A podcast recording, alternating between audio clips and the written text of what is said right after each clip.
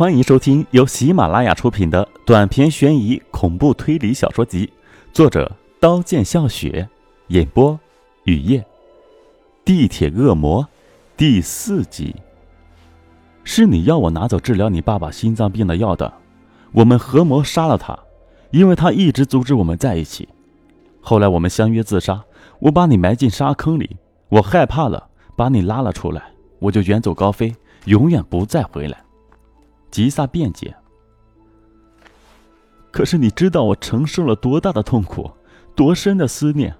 我日日夜夜、年年岁岁的盼我的狼归啊！我的狼就是不归来。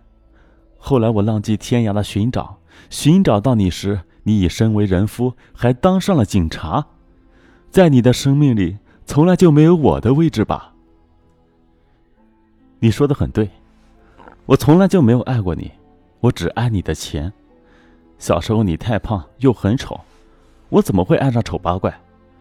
妈妈生下我以后就魂归西天，爸爸一天学也没有上过，整天喝酒不醉不归，醉了就打我。不管怎么样，爸爸还是爱我的，拼尽了全力送我上学。家里欠了一屁股债，终于像一匹负旧的老马倒在了路上，我成为了孤儿。你家里那么有钱，和你在一起，我的初中、高中的生活费都有了。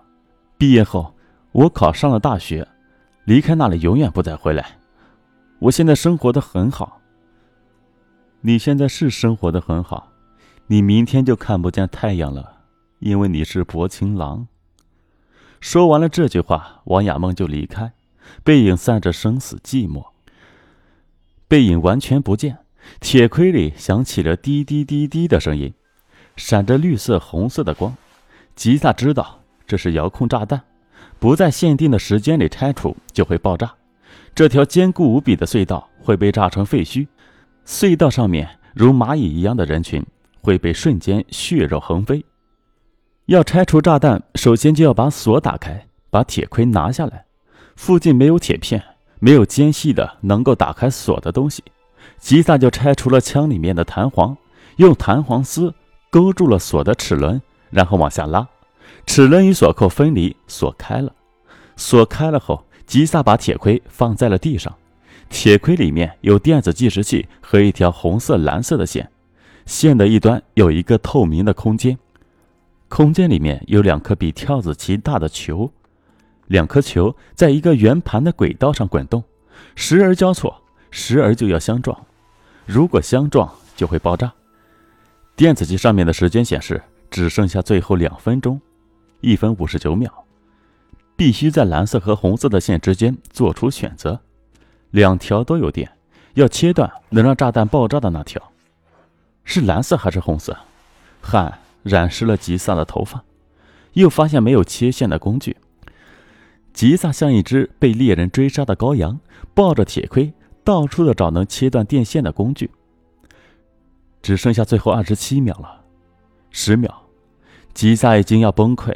跪了下来，左膝盖压到了一个硬家伙，是一把锈迹斑驳的老虎钳。只剩下最后五秒了，吉萨抓起了老虎钳，夹住了红线，闭眼，全身的力量暴起，集中到了手中。时间已经停止，滴滴滴滴的声音已经消失，只可惜这一刹那，红线也已经剪断，两颗球停在了圆盘的轨道上，一动也不动。搏命一赌，吉萨赢了。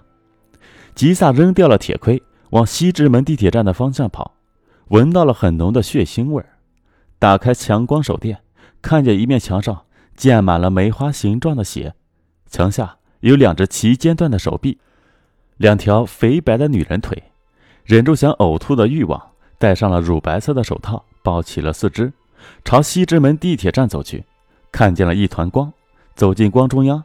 也就到了西直门地铁站的大厅，向杜江秋报告了在隧道里发生的一切，放下四肢，进洗手间洗脸，看见女洗手间的门上有几滴血，敲门无人应声，推门而入，洗手台上有一颗女人的头，苍白的脸上挂着诡异的笑，这是国家图书馆地铁站的监控录像里出现的肥胖妇女的头，洗手台上。有一行用红色的唇膏写下的字：“红衣女人。这是什么意思？凶手故意留下的线索，向警方挑衅。案情越来越复杂。增派的警员已经赶来，带着猎犬在隧道搜索，不时听见阵阵的犬吠声。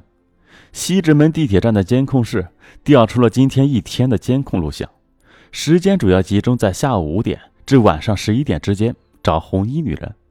在监控录像的时间显示，二十点四十二分的时候，大厅出现了一个红衣女人，引起了人群的骚动。红衣女人上了四号线地铁，不过很快就跳下了车。她好像看见了什么东西，摔倒在了大厅，爬起来跑出了监控的范围。以后，这个红衣女人就再也没有出现过。国家图书馆地铁站的监控里查到了吉萨说的王雅梦。王雅梦乘电梯下楼，她的前面站着一个男人。这个男人和吉萨在隧道里追赶的男人很像。搜索队传来消息，在宣武门方向去的隧道铁轨上发现了血迹毛发。搜集的所有物证被运回了法医技术鉴定中心。很快，马小伟打来了电话。化验结果已经出来，肥胖妇女的头、编织袋里的血肉、四肢和在铁轨上搜集到的血迹、毛发、人体纤维组织是同一个人的。案情趋于明朗化，只是那节有戴过戒指痕迹的左手是谁的？他是不是也已经遇害？小李打来了电话。男孩已经醒了，他的名字叫夏古风。他在纸上说，他的脑海里有人要他拿黑色的编织袋，里面有什么东西他不知道。他对自己不久前做过的事情完全没有记忆。医生诊断夏古风有局部性的失忆症和轻微的癔症。小时候他可能受到过巨大的伤害。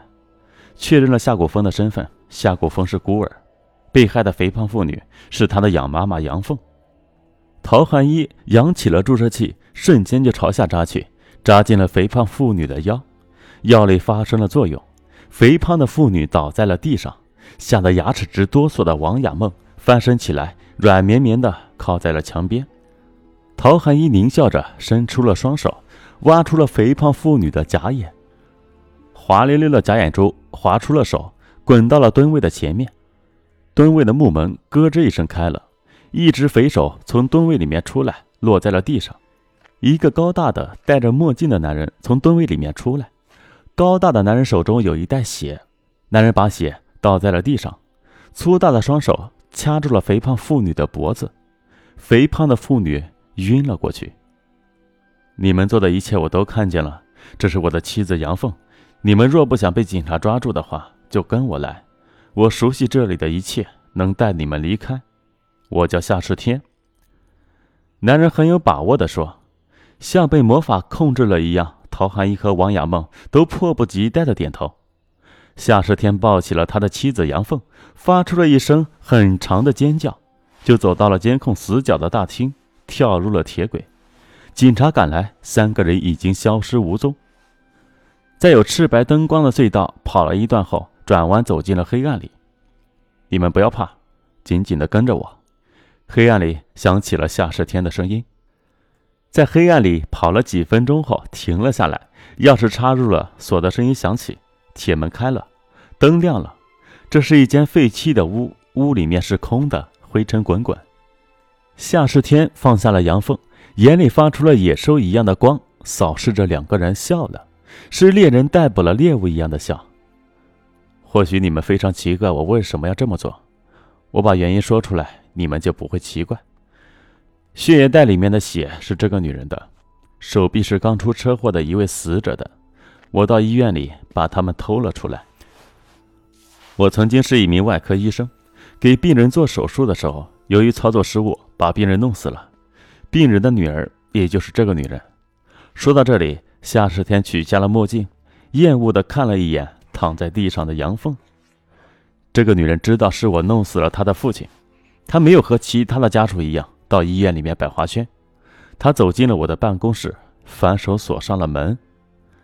她的双唇鲜红如血，双眼画了很厚的黑眼线，穿一身虎豹纹的衣服，从他的身上散发出来的粉味儿几乎要把我熏死。我全身发虚，还是展颜欢笑，以为这个女人会疯狂的灭了我，结果没有，结果相反，这个女人的笑容温柔如风，拂去了我所有的悲愁。一份合同递到了我的面前，里面的霸王条约让我一瞬间坠入了冰窖。如果我不履行，我的前程就会尽毁，我就会死。本集播讲完毕，感谢您的收听，欢迎订阅。